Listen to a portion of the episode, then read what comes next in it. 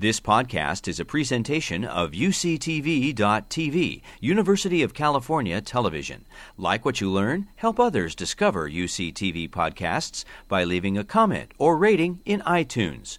So we've just heard a very interesting uh, morning and afternoon session, and I'm very much looking forward uh, to talking about the opportunities that exist to uh, generate these sustainable solutions and addressing these issues of food security here in California. And California's role in this discussion, I think, is very important.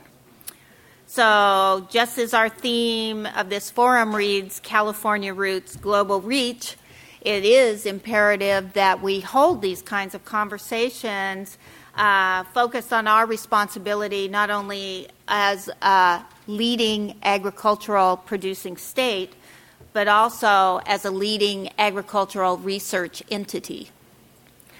So California has been a leader and an innovator uh, in developing technologies and systems in agriculture, so it's only natural that we would be a leader in developing and finding solutions to some of those problems that we've heard about today.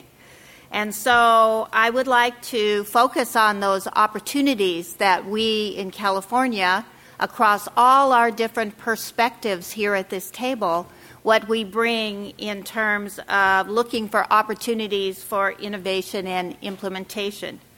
And so to moderate our panel this afternoon, uh, we have award-winning journalist and author Mark Erics.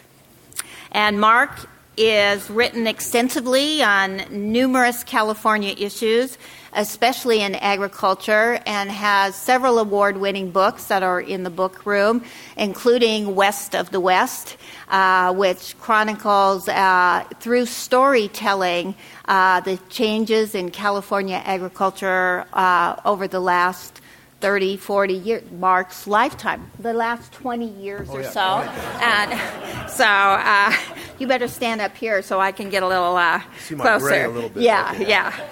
So uh, Mark does dig deep into the dirt of the Golden State because his roots come from the Golden State and from Fresno County. And his stories are told uh, from the close-up of that native Californian perspective.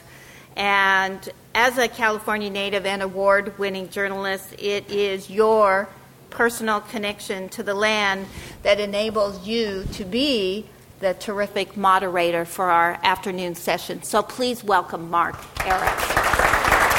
Thank you.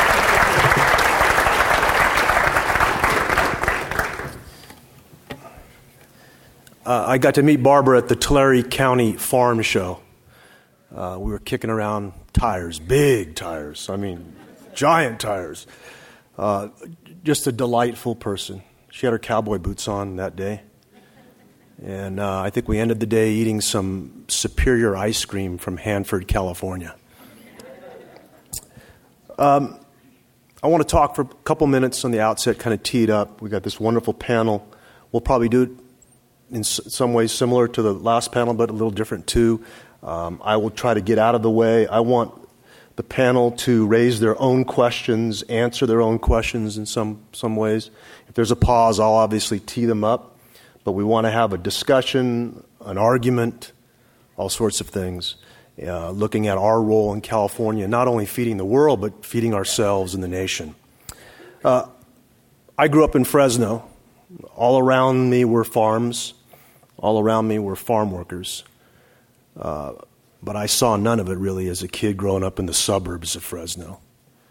Uh, it was very possible to be kind of profoundly ignorant of your place, and I was.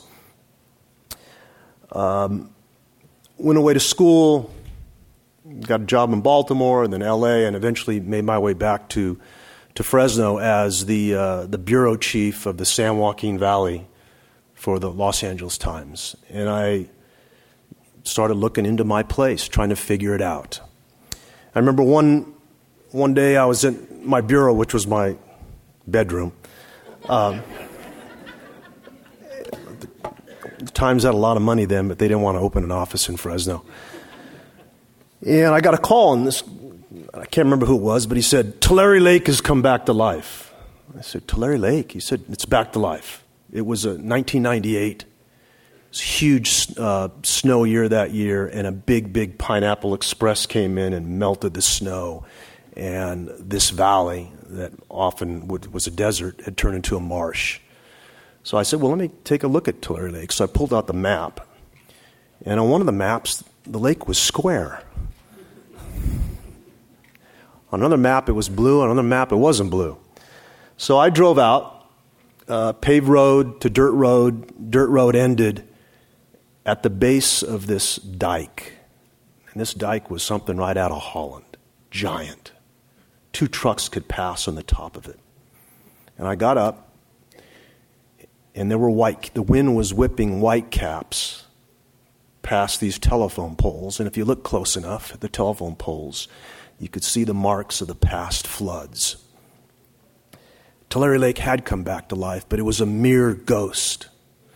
Uh, in its heyday, before the dams, before the canals, before the corralling of all that, the, the straitjacketing of those rivers, uh, Tulare Lake was eight hundred square miles. It was the most dominant feature on the California map. This was before these families from the plantation south, chased out by the boll weevil, came to California. And the two most prominent families were the Boswells and the Salyers. And that day, and for the next month that followed, they were fighting this epic battle, trying to keep this water off their land. And they had erected these giant pumps along three rivers. And they were shunting the water to these containment areas. And if you looked close enough, they literally had stopped the rivers and made them run backward. And so driving back that day, I thought, geez, we, we have gone a tremendous length to defy nature. Um, and the farmer, the California farmer, cannot be denied. Um, when I got a chance to talk to Mister Boswell, he conceded a lot about that kind of farming. He thought that one day if his if his grandchild ever took over, the grandchild would wonder what the hell he was doing with all that water, all that land, all that machine, growing a surplus crop, a subsidized crop like cotton. So my, my grandson's going to think we were crazy. Well, we don't just grow cotton. From the Imperial Valley to the Coachella Valley to the San Joaquin Valley to the Salinas Valley to the Sacramento Valley, we have some six and a half million acres of farmland that still exists. We raise more than two hundred fifty crops.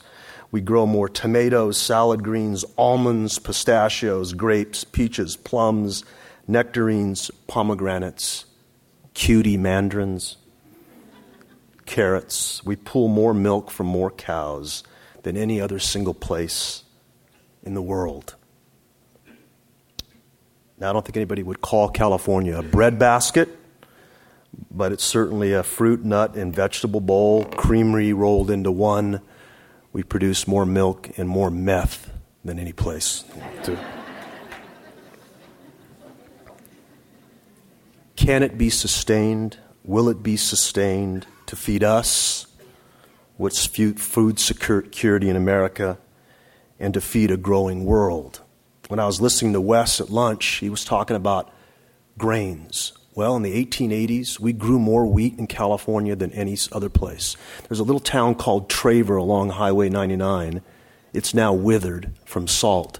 But Traver, in one year, shipped out more wheat than any spot in the world. So, do we return to that kind of agriculture to feed the world? How do we make these decisions? Uh, we have always been on the leading edge of innovation. I mean, let's face it. The organic movement started here. The farm worker movement started here in Delano. Um, the development of some of the first uh, crops that were bioengineered, the flavors. Was it this flavor saver tomato? Yeah. So we're going to lead the way. We have to. And our universities and the research there will lead the way as they have led the way. And so this is the kind of conversation I'd like to have today. And um, I think that's a good segue into introducing our panel. Okay. On the far side is Bill Fulton. He's our politician. Former mayor of Ventura. In Ventura, during Bill's time, Bill was very much a part of this. They started one of the, the a farmland preservation movement called SOAR, which was to preserve the farm. And uh, he's now taking that whole idea, uh, uh, basically drawing a ring around cities, letting certain growth come into the middle, but save that land from sprawl. And he's now taking that idea and taking it nationwide. Uh, he made me taking it worldwide. When I tried to reach him, he was in Israel. So maybe he was taking anti-sprawl movement to Israel. I don't know. But we're going to hear from Bill today. Bill? Then we have our first farmer, Grant Chafin. He grows alfalfa,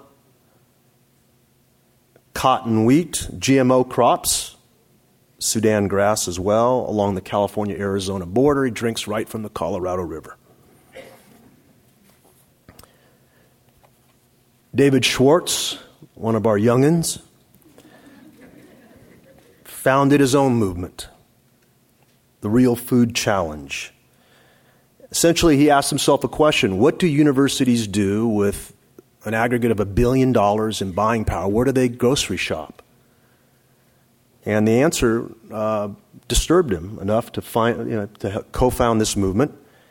And universities are now, you know, asking themselves that question. And, and the question is, do you buy from in and around the university? Do you support the kind of agriculture that you teach in the classroom? So we're going to look forward to hearing from David. Komal Ahmed, another young'un, graduated from U C Berkeley in two twelve.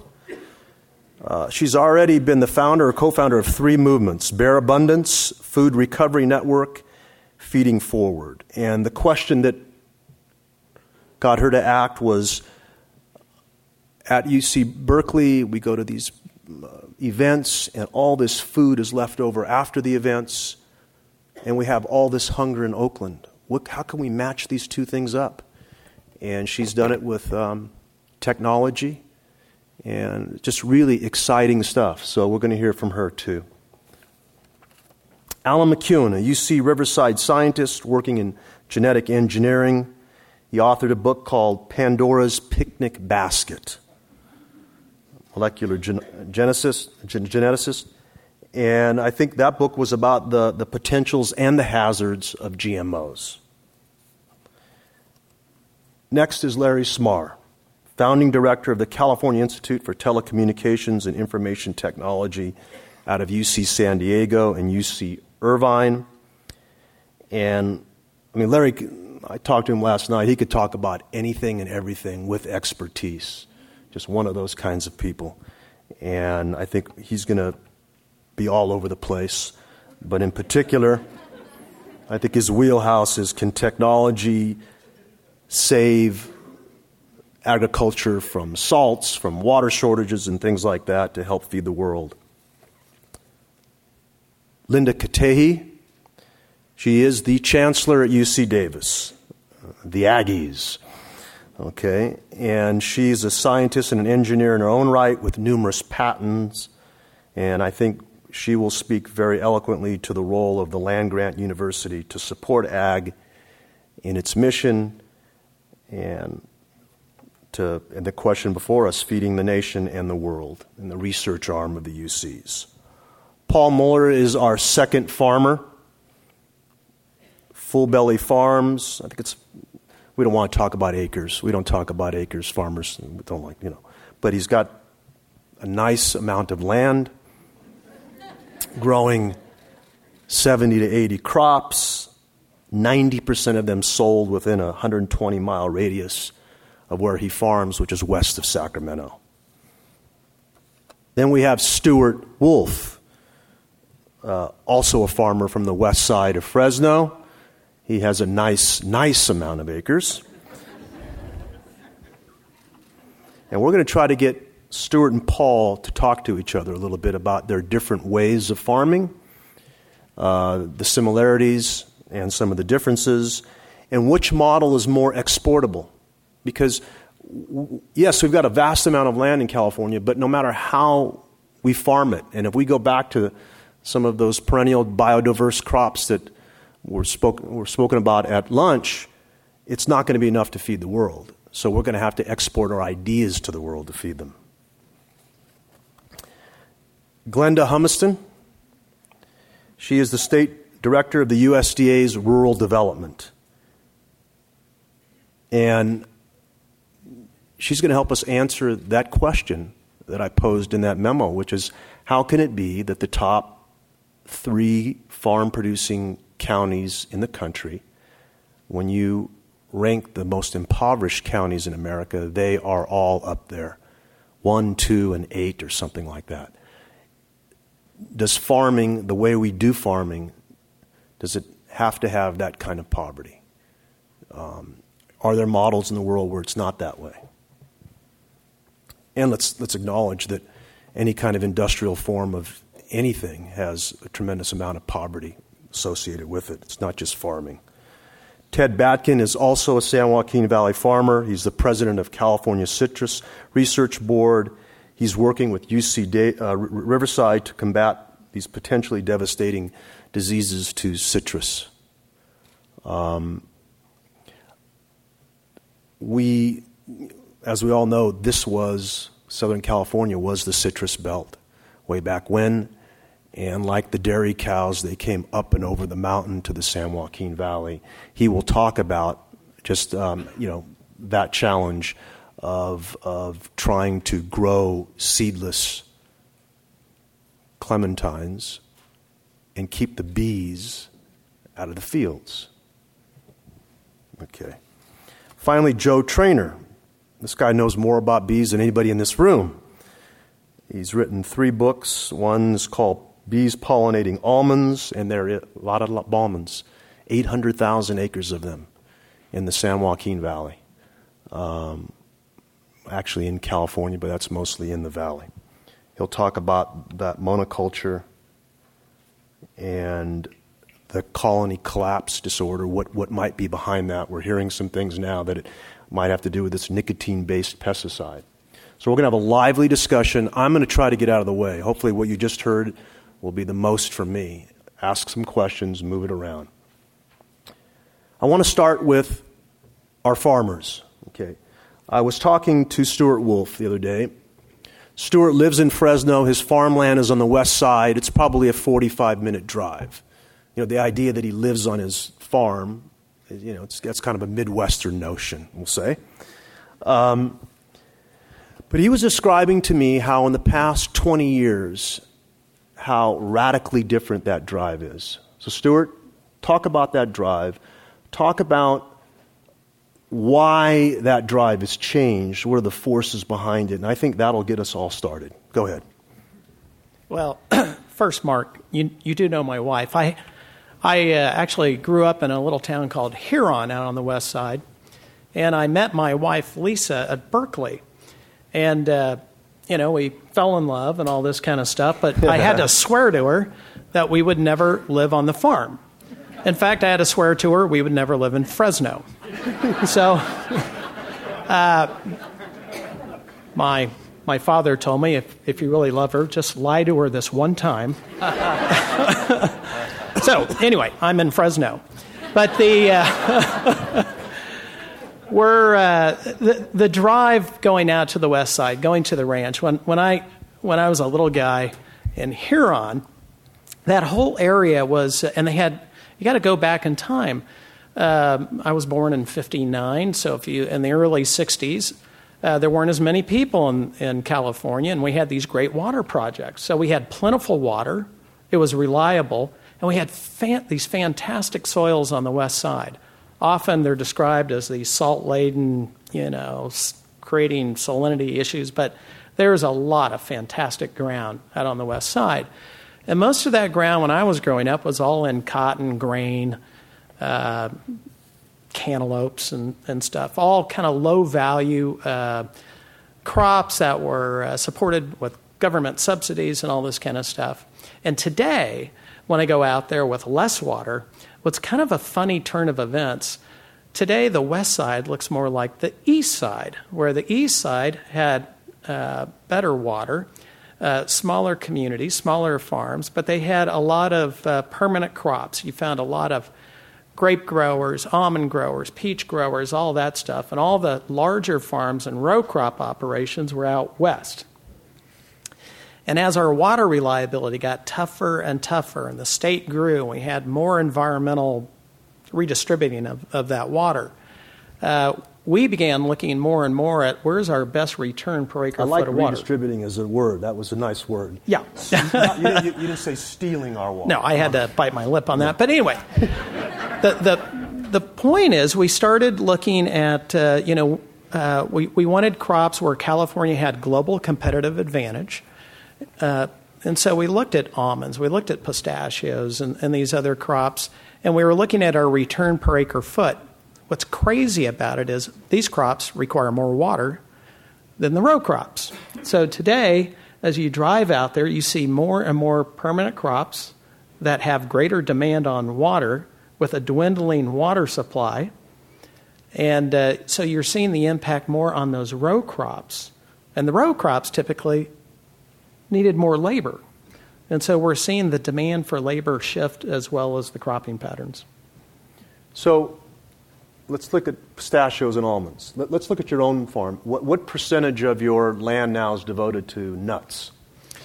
Well, because we're in an area where uh, there's great water uncertainty, we assessed how much uh, uh, pumping capability we had on our farm. And we have about thirty-three deep wells to, to rely on. But we need the surface water. And some of these crops are very sensitive to water quality, and the groundwater is not as good. So in our situation, we figured out we don't want to plan more, plant more than about a third to these permanent crops. And we wanted to have permanent crops that if push came to shove and we didn't get our surface supply, that we could use, depend on the well water to keep them going. So we have a, a situation where we have this fantastic land. We're not developing all of it. And uh, we purposely grow. We're going back to growing like grain. Uh, and the reason we are is because we don't know how much water we're going to get until after we've planted the crops every year. And we want to plant a crop that, like a year like this, if our allocation drops, we can walk away from that crop and any of those jobs um, and let it go. Uh, so we can protect the permanent crops. So okay. I think we're very good resource managers, but we're playing with this great uncertainty, and so it's causing us to maybe plant some of these crops that normally, if we knew what we were going to get, we wouldn't grow at all. What percentage are almonds and pistachios going, shipping overseas? Well, ours, uh, we we purposely focus a little bit more on domestic uh, uh, consumption. But uh, with that said, I mean, we're probably exporting somewhere in the neighborhood of sixty percent of our almonds overseas, where the industry is doing probably closer to seventy-five or eighty. And the pistachios, uh, you know, we go through a couple different handlers at this point. We know a lot of them are getting exported, but there's a big chunk of that market, uh, snack market here in the U S. Do you go through Uh Resnick to do your... We we know Mister Resnick very well. Uh, we go through some of his competitors, and it makes him very oh. angry. So your your pistachios aren't marketed by that Korean hip-hop artist? On the, on... Not yet. Not yet. Okay.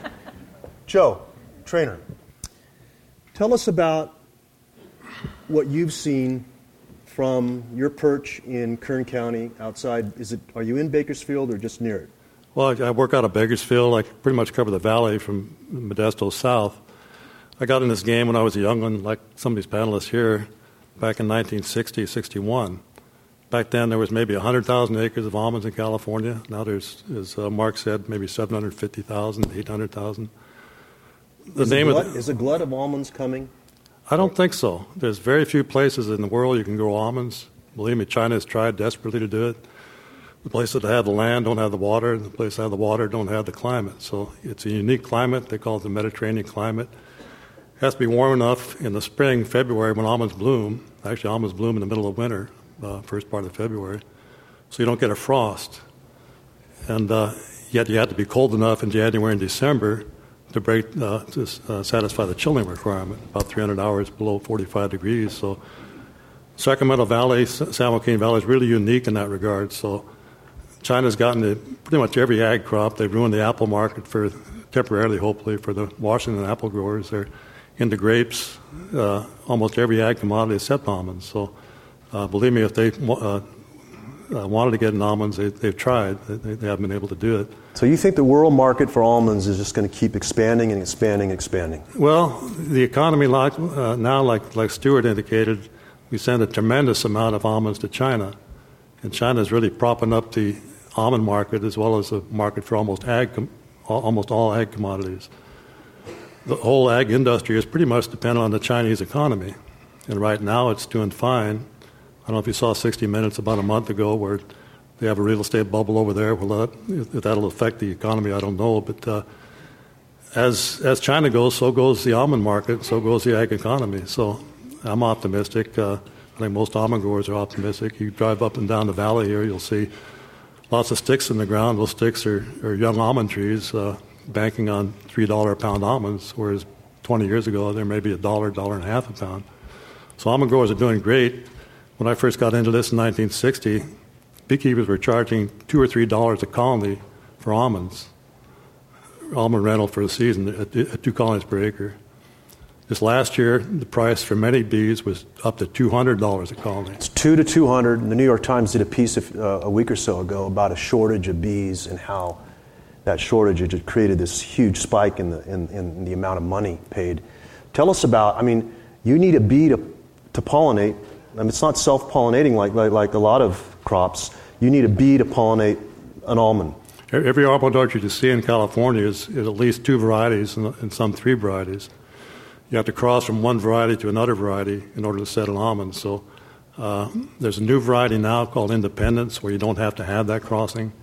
It's very popular with growers. There's maybe out of the eight hundred thousand acres now, maybe two thousand or three thousand acres of Independence, but uh, it hasn't been totally proven as a as a viable uh, uh, almond. I don't know, Stuart, do you have any? Uh, no, not yet. Not yet. Okay, a lot, lot of growers are holding back until they see what the How things uh, how things turn out as far as marketing that, but it's a lot lot of interest in the, in the Independence variety. So the, this colony collapse, if we don't solve this, this could be the thing that might hold down almond production. Could well be, because like I say, the almond industry is totally dependent on the beekeepers. Beekeepers now are really totally dependent on the almond industry for income. Beekeepers no longer count on, on honey production or honey income. If they don't have almond income, they don't survive. So a terrific book on the subject is called The Beekeeper's Lament by Hannah Nord- Nordhaus. It came out a couple of years ago. She paints a, it's almost novelistic and, and rather than a nonfiction. It's a very readable book, and she follows a beekeeper from North Dakota to California through the cycle of the year. And uh, California is very in, independent or, or dependent on North Dakota bees. Uh, a lot of California bees that spend the, spend the uh, spring in, in, on the almonds.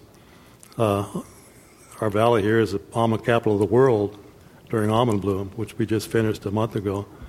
Uh, all those bees, or most of them, go to North Dakota. Uh, Wes indicated at lunch uh, problems with uh, more planting of ethanol, uh, corn, corn for ethanol. Corn is a lousy bee plant. There's more and more corn going into uh, North Dakota. As a result, my beekeepers are telling me their bees don't survive nearly as well as they did, say, five or ten years ago. Another factor is C R P ground that they told me about. I wasn't familiar with that until I Googled it, and I suggest you do the same. C R P is Conservation Reserve Program, where the government pays farmers on prairie ground uh, not to plant crops. Uh, this is when there was a crop surplus. So the bees don't have anywhere to... Well, right now they don't. They're replanting with. Uh, they survive very well on on uh, on prairie ground uh, with natural clover. Now that prairie ground is going into corn and soybeans. Corn and soybeans are essentially lousy bee plants. So the bees, a lot of C C D problem is malnutrition. Uh, bees suffer malnutrition uh, from lack of a good pollen source. Clover's yeah, I, w- I want to come back to, to that colony collapse. I want to ask anybody on the panel. Is anybody on the panel disturbed by the fact that in the last twenty years we've gone from one hundred thousand acres of almonds to eight hundred thousand? Is that a way that we should use our, our land and resources? Paul? Ha! You know, I, I think it's it's uh, you can be say you're, you're disturbed, but I, what you're looking at is farmers making rational decisions in a marketplace that now has gone to um, considering China's economy um, and considering um, factors that go way beyond their control. And I think the, the, the, it becomes part of a system of decision-making and a system of, of the, the research that's developed in this room that supports that system. But it, in, in, in, the, in the long haul, I think what you're seeing is uh, agronomic practices that are creating um, monocultures that, in fact, have problems. And maybe bees might be an indicator species of the fact that um, there's very little forage. There's very little... Um, diversity in the valley, very few, you know, kind of diverse, di- diversity for the for the bee actually to to uh, con- consume different kinds of pollen and nectar to make it a healthy organism. Um, the f- fact is, you pack bees up in a truck and you deliver them in the middle of the night, and they it'd be like taking taking your kids to McDonald's and dropping them off and and saying this is what you're going to eat for the next two weeks, and there's nothing else there. And they do a good job of it, but in fact, you know, there's some some real holes in the system of of how we're We're thinking about those crops and how we're thinking about what we need actually to support them. Does anybody um, want to piggyback on that, going from one hundred thousand to eight hundred thousand of one crop? Is it, I, the, is it I, the best use? Can I talk about that just a little bit yes, from a Bill, political perspective, having been an elected official in Ventura County? Um, our county has... probably as strong a system of agricultural protection policies as any county in the state. It's a voter-imposed set of urban growth boundaries uh, that makes it very, very difficult to change the agricultural zoning to anything else, either uh, outside of the cities, and limits the size of the cities also. Um, when the voters approved this system in about nineteen ninety-eight to two thousand, I'm sure that what they were imagining they were doing was um, freeze-drying the county as it existed at the time. I think it was a little bit. It's been a little bit of a surprise to them that what they now drive past every day is a significantly different agricultural landscape than it was fifteen years ago. Uh, in two ways, uh, one is that the row crops are being replaced by. I'm sorry, the tree crops are being replaced by row crops. Wait, wait, wait. The, Slow down. So it's the opposite of what's happening in the San Joaquin Valley. You're saying that. Tree crops are being replaced by row crops in the Oxnard Plain and elsewhere on the flatlands in Ventura County because... Why? Yeah. Uh, because that's a much better return and a much higher value uh, uh, land price in Ventura County, in the economics of Ventura County. Um, so I, what the- I think one of the things that, that, that you're asking, it seems to me, is... Is it okay for California con- to continue the pattern that it has followed for the last one hundred forty years of moving up the value chain of crops? And That's right. And my answer to that as a politician, as a former, mercifully former politician now, is um, from an agricultural land preservation perspective, which is what I know about. I don't know about farming.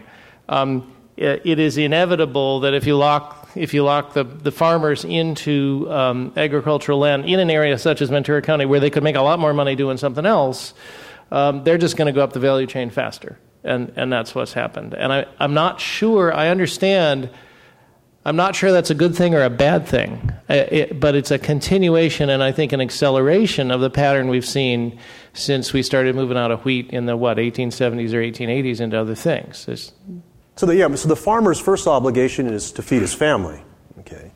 And then you look at that in the aggregate and you start seeing how certain acres are piling up and what that means for all of us as a state and, and, and, a, and a country and the world. Um, any other comments on this idea of, of growing what's profitable? We can understand it, but that sometimes it may take us down a road that isn't completely wise. Yes, Larry? I grew up uh, on a small family farm growing our own food. In fact, I remember my shock when I got to Stanford for graduate school from mid-Missouri and bought a tomato, and I tried to eat it, and I just I couldn't imagine that people actually paid money for these things. Uh, you know, it was like cardboard. Um, but during the last, um, I'm sixty five, I guess, this year. Uh, during that next intervening forty or fifty years, something terribly wrong has has happened with the coupling of the food generation to the human consumption of food, and that's the obesity epidemic.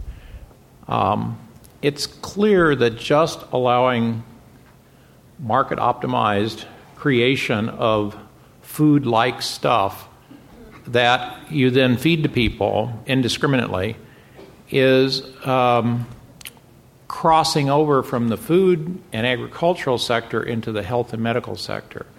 And so, I mean, it was so shocking just literally a couple of months ago when the Global Burden of Disease Study came out with uh, their statistic that worldwide three times as many people are dying of obesity and overweight problems than malnutrition. And so somehow we've got to look at a systems approach here that involves the actual biochemical mechanisms inside human beings for dealing with ingesting food and the result of where that food goes. Does it feed fat cells or not? Uh, that has to do basically with your glucose insulin system and whether you're spiking it. Um, you know, just go to the Harvard study on sugar, and you find out that consuming one sugary soft drink a day, this was over a very large study, uh, increases your chance of cardiovascular disease by twenty percent. What should we be growing then in California if we followed that model? What would, would be growing? Well, I think the question more is, this is not just, it's how would you even begin to answer that system in a political, social, economic context? I mean, what are the tools that you need to come up with that? I mean, you can't tell someone they should be doing, growing this or selling that until you have a better understanding of why is there a continuing four-decade obesity epidemic. You know, in, in two thousand, in the latest census, in two thousand eleven, not a single one of the fifty states lowered its fraction of people with B M I over thirty of, say, obesity. Not one. I mean, it's still going up. And it's not a public health emergency. I mean, to me, as a scientist, a lifetime scientist, the biggest scandal is that, that something like this, the biggest health dysfunction in American history, is not considered an enormous emergency from a public health point of view, and therefore things are being put in place to reverse it. But take it back to the crops, though. I want to... Well, high glycemic carbohydrates are what make people fat. And if and if you look at the base of the food pyramid, that's what it is. So there's, there's if you want to, the long history of this, read Good no, Calories and Bad but... Calories, Bad Calories um, by Gary Taubes, who's a reporter for Science. Oh, yeah. I went to school with Gary. But, but...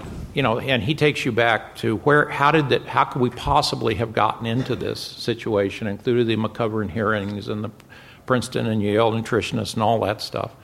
Um, but you get into this, the, we discussion we heard this morning with these cultural things. If if if the only thing that that is inexpensive to buy is high glycemic carbohydrates, then you're going to see the kind of obesity that we see all over the world. Every indigenous peoples around the world, when the Western diet showed up of refined flour, sugar, uh, and so forth, they all became obese, whether it's in this country or other countries. So, I mean, people have, there's plenty of studies on this, but how, in a in a systems point of view, you can readjust things is beyond my pay grade, but it, you know, as far as posing but not Linda's pay grade, is, so we're going to hear Linda talk about this next. Go ahead, Linda. Um, if I were to go back to the crops we have and the diversity and impact, um, also your question of whether um, it is okay to um, allow the farmers to select the crops that they will grow. Personally, I think uh, it's a matter of policy, obviously, but personally, I think it will be a mistake to regulate that. Um, if you look at Europe and what they're doing, uh, South Europe uh, primarily being mostly agricultural, they lost a lot of their agriculture and their effectiveness because there is too much of, of, of regulation. And I think the, the fact that we here provide this flexibility for the farmer to make the appropriate decision, it has helped the industry a lot. Uh, but if I were to go and uh, connect with um, Larry's comments, I think he's absolutely correct. We do have a problem in the U S primarily, but I would say in other developing countries, um, and uh, of obesity and diabetes. But uh, the, what is interesting is that problem is mostly with communities that find themselves in poverty because there is a broad availability of low-cost, low-quality food and very little education. So I will always, what you're going to hear me primarily saying today is that um, in my mind, the solution to this is not so much regulation or over-regulation. You cannot just regulate some of these things, but I think it's mostly education. Okay. And that has to start very early.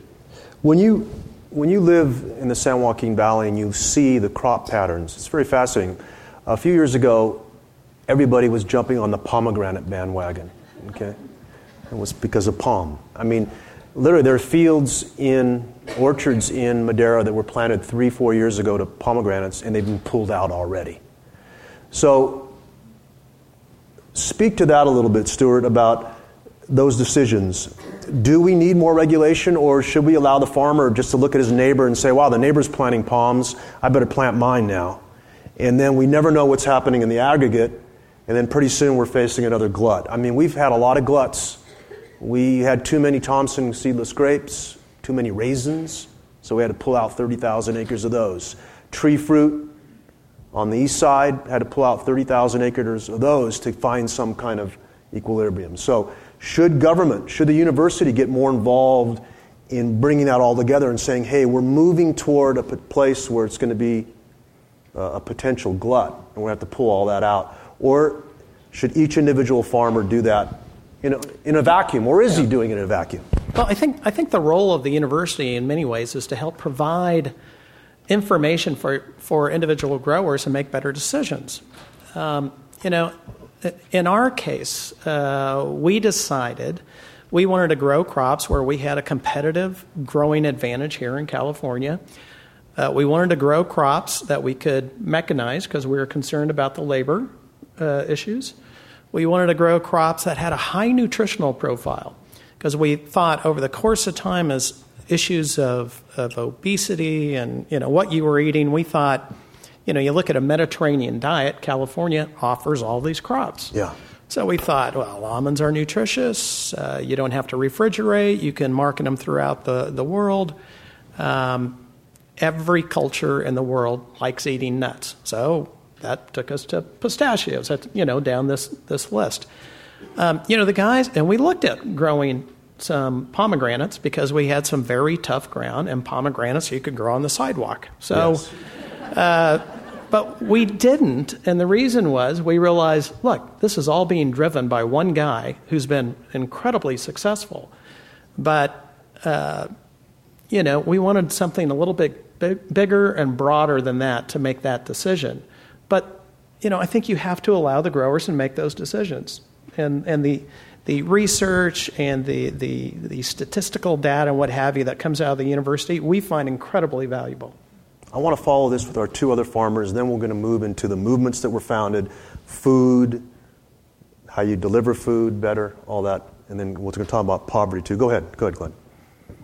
I want to follow up that comment because I, I think what you said a minute ago, the question, should government get into f- decisions farmers make? Gov- government's already there. They've been there for decades.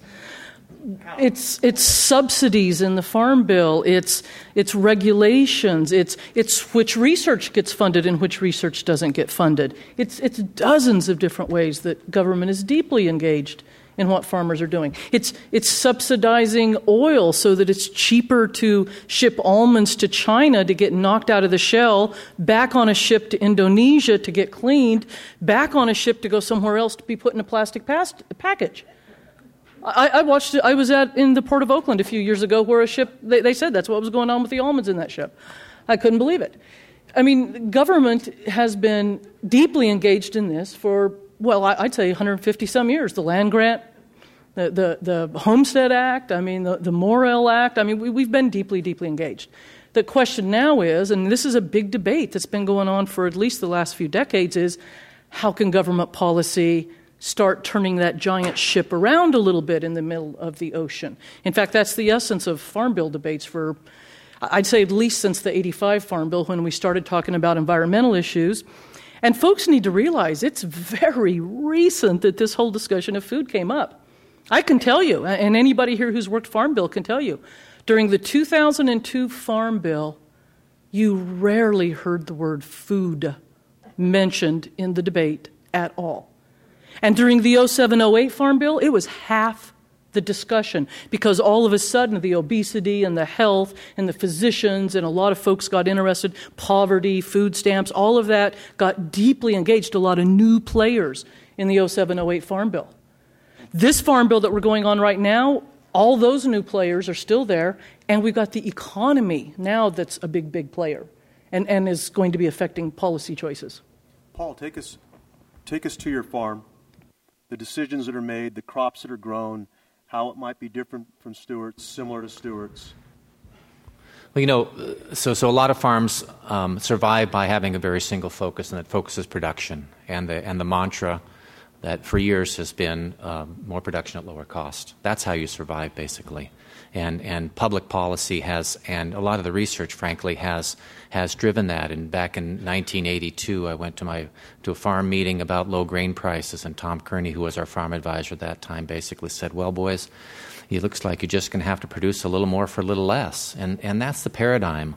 And so on our farm, I think we saw that, and we saw actually the the, the, the uh, systemic failure of, of, of the land grant institutions, I think, really to understand the social dimension, what was happening to rural economies and what was happening to rural peoples. And and that transition from a largely agrarian society in the last hundred years to one that has less than two percent of the population, probably less than that if you really looked at who's truly producing, has been a tragedy that I think I don't think has, has been uh, talked about very much.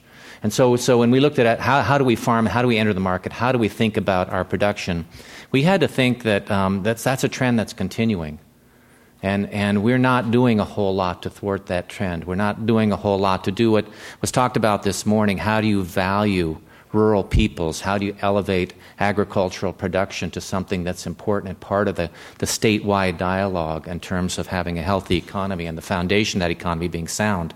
How do you keep stewards there on the land? I think is a are there, those are huge fundamental questions that I think a lot of you work at work on all the time. But but so so our design of our farm was looking to do, in a sense, what Stuart's doing, look at the factors that we had that we could control and try to minimize our risk.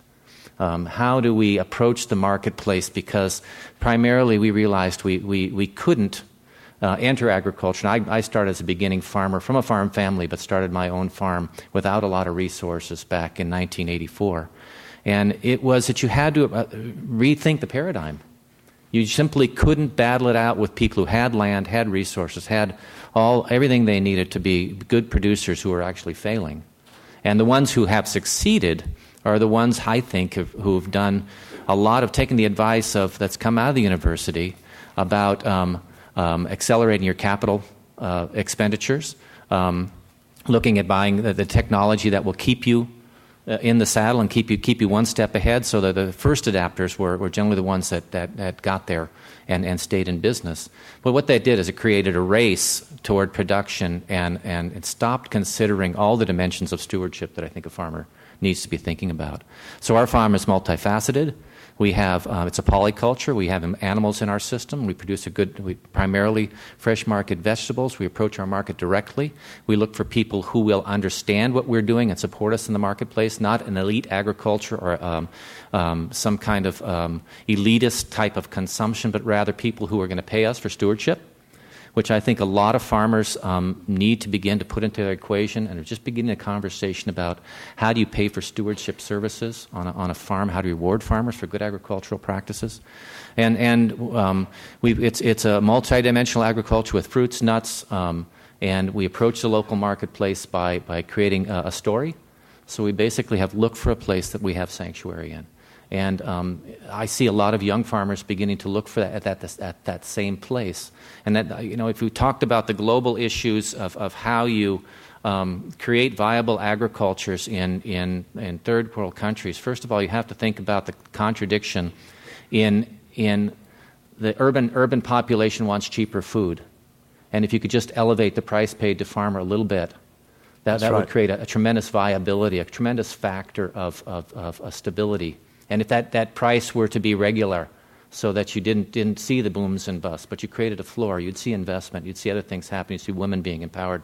All of those things are, are linked to, to the marketplace. Um, and and you, you can't you can't discount the fact that you have to be a good farmer and do all the fundamentals right. And it's not some magic thing that's going to come or the silver bullet that will save you. Basically, you have to practice the fundamentals very, very well. You have to use what technology you can employ that serves your Um, ultimate survival, but actually you have to also think about um, how this is going to, you know, go into multiple generations. So that's that's kind of what we're working on. David, when you were making your finding this this whole idea of supporting farmers in and around a university, it's a billion dollars, right? Of buying power. It's that, five billion. Five billion? Mm-hmm. Okay. The U C system alone was how much? Eight, eight, eighty-eight? About eighty-eight million. Okay.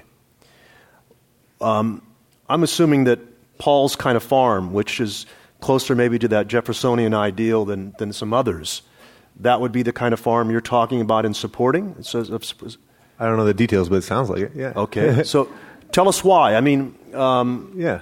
tell us why your generation values that and, and why it makes sense. Yeah, well, I mean, I think for a lot of the, the young people my generation, the students that I get to work with, the Real Food Challenge, what we're looking at is a situation where our generation is expected to live shorter lives than our parents uh, because of the food we're eating, as as was just spoken about. And that's the first time in American history that's the case. Um, we're looking at a, a generation that will see increased and, and more volatile uh, weather patterns, climate change, uh, increased con- uh, consolidation of wealth into fewer and fewer hands. Uh, big problems. And, and I, I think more to the point what people are seeing is is is that this is starting to become a new normal. We have a generation who, who has never seen anything else. And that, for me, is incredibly disturbing. Uh, some folks here might, might ha- have a, a memory of a, of a different type of agriculture that existed. Um, and the fact is, it's there's a study by the Kellogg Foundation a few years ago that said that if you look at uh, healthy, fresh, affordable, um, fair food, it's less than two percent of our, of our food economy. You, you just can't find Uh, food that doesn't have one hidden cost or let, another. Let me stop you one second. I, yeah. I, wa- I want you to go back a step. Sure. Tell us how this idea just came to you, where you were at, yeah. what bugged you, and then where where have you taken it? I mean, it sounds like it's going global, but go ahead. yeah, sure. I, I mean, m- my story actually goes well before college. I grew up in in a inner city urban environment that was pretty much a food desert. Um, I was bused to school forty-five minutes, past block after block of abandoned uh, um, supermarkets filled with bodegas, other small grocers. So the, the issues of, of food injustice for me um, go back to my childhood. Uh, now, I, I came at it from a different perspective in college where I started to actually get involved with, with some local farmers near my university, learning from them, finding farmer mentors out in the field because I didn't find that the style of education in our universities was, was actually uh, giving me the, the knowledge I wanted. And it just so happened that one of those those farmers who I was working with, a woman by the name of Kristen, um, she went out of business about a year after I started I started working with her. And and for me to find that my university was spending uh, six and a half million dollars on food every single year, uh, but not value, but you know, and having these great liberal arts values, public, you know, uh, for the public good, uh, but uh, shipping those dollars off to who knows where. When there was producers in our community uh, around the university that upheld the same values that we did, that were thinking about uh, land stewardship, that were thinking about uh, treating their workforce in fair fair ways. So, you know, that starts with the, big, the small concept.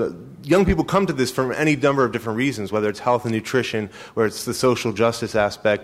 Um, But what we're finding is that this is a growing movement. I mean, on hundreds of college campuses around the country, you'll find young people who are, who are clamoring uh, for what we, we like to call real food. Um, and, and luckily, we have institutions that are responding. Um, at U C Davis, Tom Tomich and the folks at the uh, A S I, I mean, are building a whole new sustainable agriculture uh, uh, programs for study. At U C Santa Cruz, the Center for Agroecology and Sustainable Food Systems, it's it's happening. And, and thankfully, the U C system is actually on uh, on a system-wide level has instituted a sustainable food policy, mandating that at least twenty percent of all food procured by the university system comes from local and sustainable uh, growers. So it's, it's It's happening, and it's, it's a growing movement.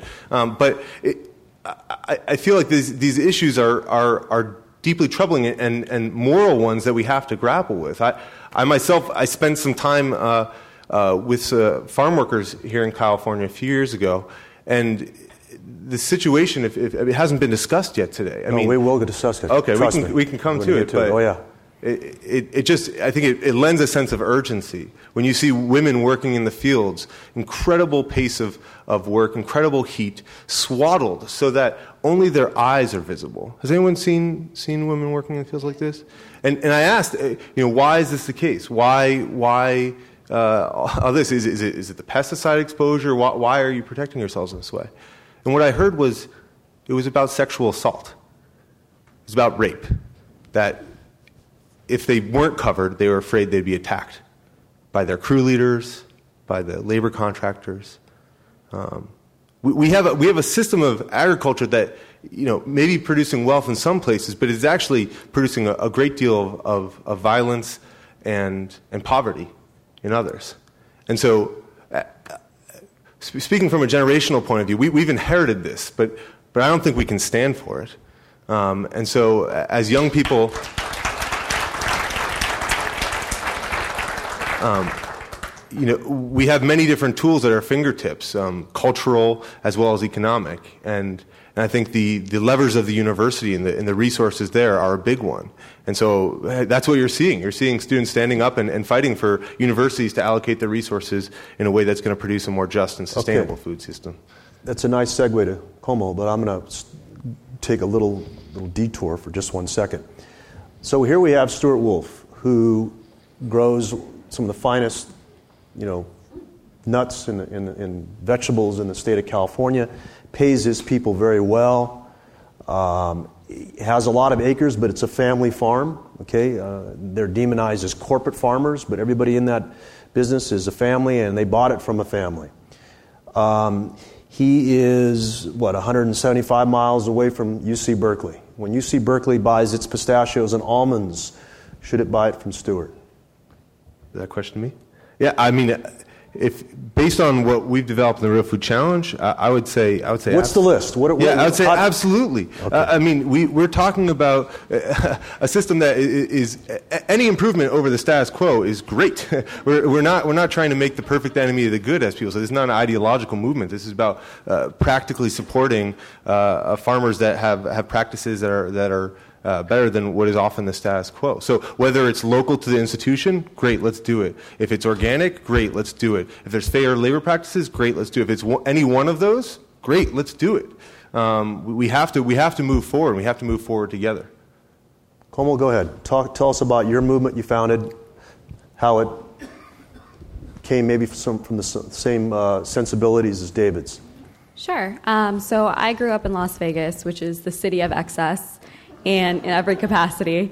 And, um, you know, Berkeley, you know, we're such a he- head of sustainability and, and, and social justice, and yet you can't walk anywhere in Berkeley without seeing poverty. You can't escape it. And yet, at the same time, you know, you go to our dining halls, which are also supposed to be sustainable and green, and you go to International House, you go to sororities and fraternities, and, you know, hundreds and hundreds of pounds of food is thrown away. And this is a daily, this is daily. This is consumable food that is perfectly good. Um, you know, Haas School of Business has, you know, on average, maybe ten to fifteen events a day, and how much food is, you know, left over. Even think about the, the lunch we had today, how much food was left over. The the dinner we had last night, how much food was left over. And yet there's fifty million Americans that go hungry every day.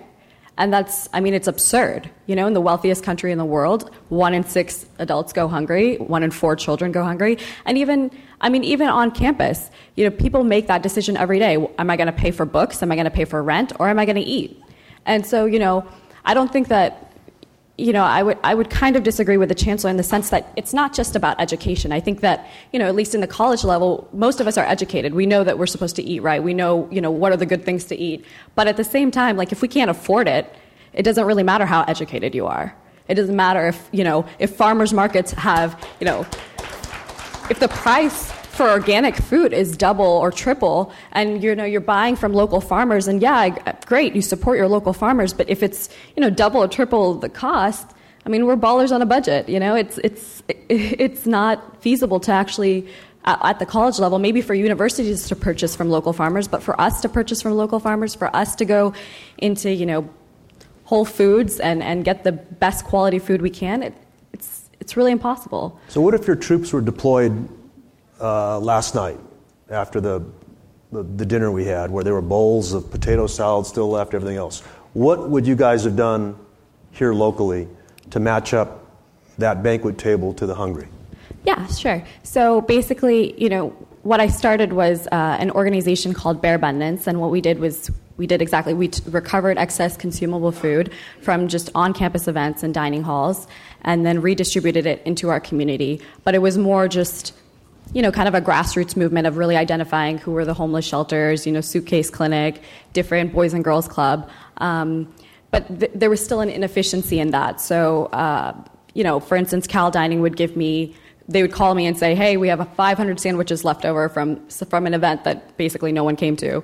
And um, so, you know, I, I would come and I, I would pile all that food in the car, and then I would spend the next four to five hours trying to identify, you know, the different shelters nearby that could accept, you know, some food. And they'd say, yeah, you know, I'll take ten sandwiches. Well, great, I have four hundred ninety sandwiches left, and I just drove, you know, an hour to you. And it's just, it's a it's a waste of my time as a volunteer. It's a waste of, you know, resources, and it's it's it's kind of, it was very difficult for me to, you know, justify the fact that how how is it possible that fifty million Americans go hungry and yet I can't find them when I have this food?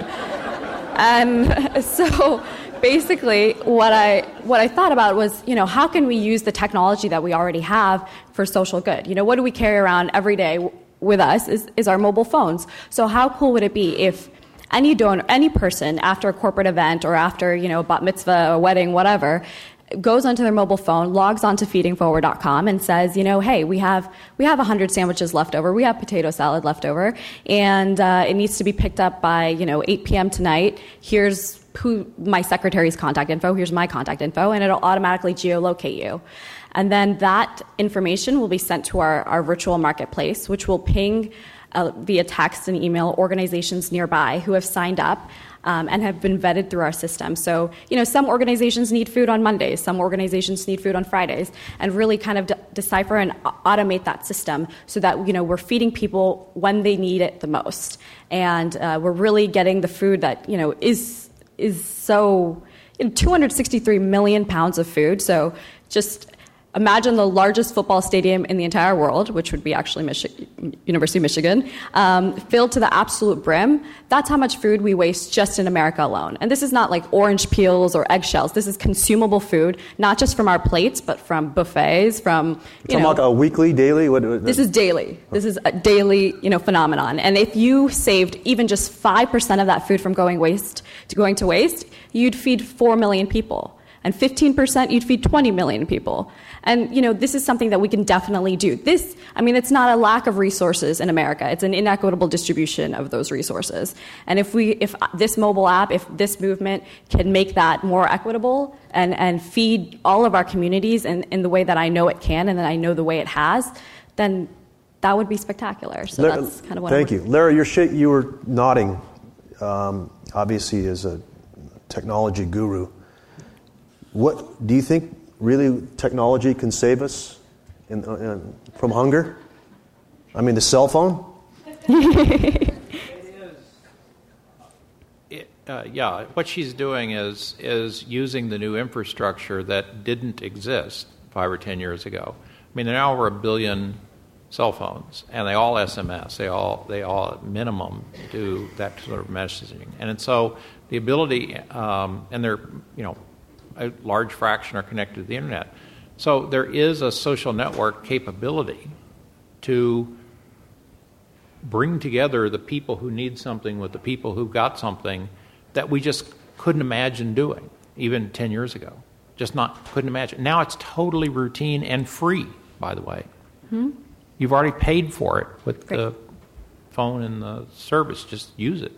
Yeah. And so it takes folks like this that have this kind of vision to, uh, which sadly tend to be younger people, Uh, although I just want to say that some of the older folks are like a couple times your age, like me, um, totally share the vision and the values that you just mentioned. And in fact, I, our family has completely gone to local organic food. And if we do eat meat, it's only grass-fed and, and, and so forth, and from sustainable um, you know, places. And so I think it isn't just an age thing. It, it, it's a much broader movement, but this ability to use the fact that we now have a virtual set of bits distributed across the physical world opens up opportunities that have been never dreamed of, and and and it's only beginning to, you know, dawn on people. And this sort of innovation is,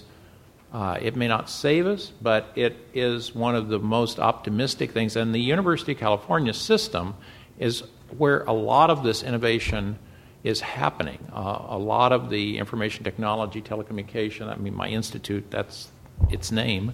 Um, you know, this is the sort of thing Berkeley, et cetera, others are doing, mm-hmm. is inventing these capabilities out of this infrastructure, which then applications like this can make much better use of than having to sit down and start writing, you know, C code from scratch. Okay, I'm gonna. I want to work some others into the conversation. Glenda, go ahead. Uh, you want to piggyback on that technology uh, point? No, actually, I wanted to jump on that beautiful word he brought up that wasn't discussed in the first panel and desperately needs to be discussed here. Go ahead. Infrastructure. Um, We we talked, there was a couple words about infrastructure this morning, as in highways and long railways, and that's that's cool, that's infrastructure. But if we're going to truly start shifting food systems, we got to look at all the infrastructure in between the farm and the fork in a completely different way. And that's one of the things that we're having a very hard time getting people to look at. We've, we've got to look at the, the processing, the distribution, the cold storage, the slaughterhouses. We've got to look at things like access to commercial kitchens and aggregation hubs. We, we, the school district that wants to have healthy food in their lunch, they can't have fifty farmers backing up a truck to the door in the morning. And yet there's nothing that really facilitates somebody like Paul getting his stuff into those easily. Some people have built it, but it's been an uphill battle. And it, it's not even just that, too. It's things like extension. We've had a lot of discussion today about research, but there's been very little discussion here actually about on-the-ground, applied, getting stuff happening, extension. Um, mobile phones are cool, but if we can't actually have cold storage in places that medium-sized and small farmers can utilize, we're not going to make those local farm systems work. How about farmers markets? We all love them. Tell us about farmers markets are beautiful. I love them. I love mine. I'm sure most people here use them and love yours too. And I think they are a, a lovely tool in a very big toolbox that needs a lot more tools. And, and one of the dirty little secrets about farmers markets, because this is a problem I run into a lot when we're trying to actually deal with infrastructure, like, like that middle scale infrastructure, too many of the people that are activists in the food system have come to this horrible black and white dichotomy. Big is bad, small is beautiful, and there's nothing in between they even want to talk about. So, yeah, let's have more farmers markets. We're not going to feed thirty-eight million people in this state via farmers markets. And even if we were to try, then let's bring the climate change people in and start talking about carbon footprint, because farmers markets are the worst carbon footprint in the entire food system. Yeah, I know. They're driving from the valley up and over the mountain into L A. Well, I want to go to Grant, because Grant's going to tee us up on, on G M Os, um, and then we can go to Alan on that. Grant, when we were talking, I did interviews with everybody beforehand. You were telling me about this wheat that you grow right there along the Colorado River, right? In the corner. Is that where you're at? A weed? Wheat, wheat, not oh. wheat. no, we do grow wheat, you know, you're, but it's you're, not intentional. You're... You're not in Humboldt. I know that. Okay. Go straight to Berkeley. No. Wheat, wheat. Okay, tell us about that wheat, what it is, where it ends up going, how, you know, where it ends up coming back. Tell us about that whole process. Well, Alan can speak much better about the G M O issue than I can. In, no, you're going to tee up the G M O shot. issue for him. I don't want you to tell us but, about your farm. But if I can just make a couple of quick comments on some of the things Go that ahead. you said. Um, I'd first like to thank uh, the University of California for this opportunity to come and speak here today, because Blythe, where we farm, is the eastern portion of Riverside County. It is as far east in the state of California as you can go before you get into Arizona. So the good news is that we are one hundred miles from anything, and the bad news is we're one hundred miles from everything. Um, but in all seriousness, we do have a farm advisor, and that farm advisor becomes our link from field work. It becomes our avenue for intellectual properties, and it becomes this conduit for farmers to try things and get some input from the cooperative extension system. And so it is, I, I want to thank everybody that's a part of that, and I know everybody out here is a big part of it. Give us a sense so, of a challenge you had on the farm that was solved by the U C. Well, you know what? We have a, a, a group that we get together once a, once a month, and we have a speaker come out, and oftentimes they're speakers from the University of California Cooperative Extension System, and they come and talk to us about some field trials, some research they've done. And it's an opportunity. It just seems kind of funny, but, you know, there are twenty-five growers. We get together. We talk about these things, and some of them are ideas that we're kind of talking about today a little bit in some respects. They're way out there, but we all of a sudden say, you know, m- maybe there's a possibility there. Or an older guy stands up and says, huh, hey, listen here, young man, we tried that fifteen years ago and it didn't work. And somebody might say, well, we got some other ways that we might try it again. So uh, I wanted to mention that. Um, the other thing is, you know, we've, we the question came up of should somebody, the government, dictate what our cropping plan can be? Not and dictate, but just suggest, maybe. Suggest. Yeah. Um, you know, as as farmers, we make decisions on what crops to grow based on available infrastructure, which you just talked about. Um, it's available markets.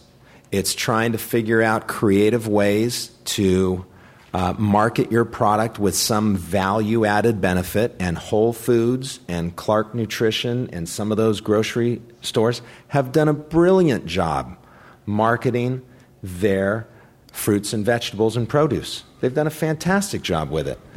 The reality is uh, we have good, nutritious, available, cost-effective produce available to us today, m- much more so than any other nation in the world. I talked to a friend that had gone to Bermuda, and he paid five dollars for a tiny cantaloupe that in our in California, it would have been culled in the first sweep. It never would have made it to the market. But five dollars because they can't produce their own food. Tell us about your wheat. I, I, I'm so, fascinated okay. by your wheat. so, so we grow a Desert Durham variety of wheat. Uh, it's It's in our valley. We grow it in our valley, in the Yuma Valley, in Imperial Valley, and the Mexicali Valley. So we're, I'm kind of going uh, in a straight southern. Um, How long you been growing it? How long? We've been, well, my grandfather started our farm. Uh, we've been growing wheat on and off for. No, that kind of wheat. Uh, this kind of wheat for probably the last twenty-five years. Um, it's sold through um, a marketer, and then it's shipped to Italy. It's used to make uh, fresh pasta, and then it's shipped back to the United States. Now say that. Wait, wait, wait, wait, wait, wait. Say, say that again. Okay, you grow it. not in Humboldt, but on that southern, okay. Right. It, you ship it to get it processed. Do we have places in the United States that would do that? You know, I don't know. Huh. Would anybody know if we have places in the U S to... I would think so. I would think they do. Probably not, because over the last twenty or thirty years, um, a lot of those places have gone out of business due to cheap fuel, high labor, uh, food safety, policies, local land use, a dozen different reasons. It, it varies product to product. Yeah, we keep hearing this idea of uh, we grow the strawberries and then we should be dipping the strawberries in the chocolate. Okay, it sounds like you should be probably sending your wheat to somewhere in the United States, but maybe there isn't. It, it, so what do they do to it back there, and then it comes back and it sells where? All over the U S? As what? Borelli or? Yeah, it's a variety of different manufacturers. I and and frankly, probably so many I couldn't even name them. Okay. Talk about, you were talking when, when we had our conversation on the phone about um, the way... Those all those toys coming from China, we ended up on those ships. We ended up they ended up going back empty. So we decided to put something on them, which makes sense. And so, tell us about that. Well, a, a fair amount of the alfalfa production, um, both in California, Arizona, uh, Oregon, and and Washington, uh, is sold to exporters that export that alfalfa and, and a variety of other forage grasses. They export it to Japan, to China, to uh, the U A E, to Saudi Arabia. And some of that is just because the U A E and Saudi Arabia has decided that they're not going to use any available water for agricultural production. So they've just said no more. Um, And there were some people in the Pacific Northwest that recognized that a lot of these ships were coming over carrying goods from China being delivered to the United States, and they were going back to China effectively on an empty backhaul. So they figured, hey, what what kind of rates will you give us to put some containers on there and send them back? And they got, it was a, just a cheap alternative to a, a free backhaul. So the, the alfalfa is going back to Asia? Some none, none of the alfalfa that we produce, but some of it is, okay, yes. Okay, and then it's it's going for cows and milk? It goes for cows, it goes for dairies, it goes for camels, um, a variety of things. Mm. Yeah. Is your alfalfa G M O? No. What What is, what on your land, what is G M O? Uh, we have one hundred percent of our cotton that we grow is G M O. Okay, tell us what what does that mean? Does that mean that it's it's uh, it can take Roundup Ready? Is is that what it? It's Roundup Ready. It means that uh, the principal herbicide that's used is glyphosate or Roundup, um, but it's also it's it's really been genetically modified both. Principally for the insect resistance to the pink bollworm, and and then secondary for the weed resistance uh, with the glyphosate. Um, but it's allowed us to grow a crop that almost twenty-five years ago we just couldn't couldn't grow anymore because of the pink bollworm. So we're now on our second generation of. Uh, herbicide resistance and insect resistance with that crop. It's okay. It's really revolutionized the agricultural industry. The global panel talked about G M Os, and and I was in and out. I don't know if they addressed the more righteous uses of G M Os. I think they did. They talked about rice. Um, so far, a lot of folks have complained that the, the way we've used G M Os to this point is to really enhance the, the bottom line of makers of pesticides and herbicides.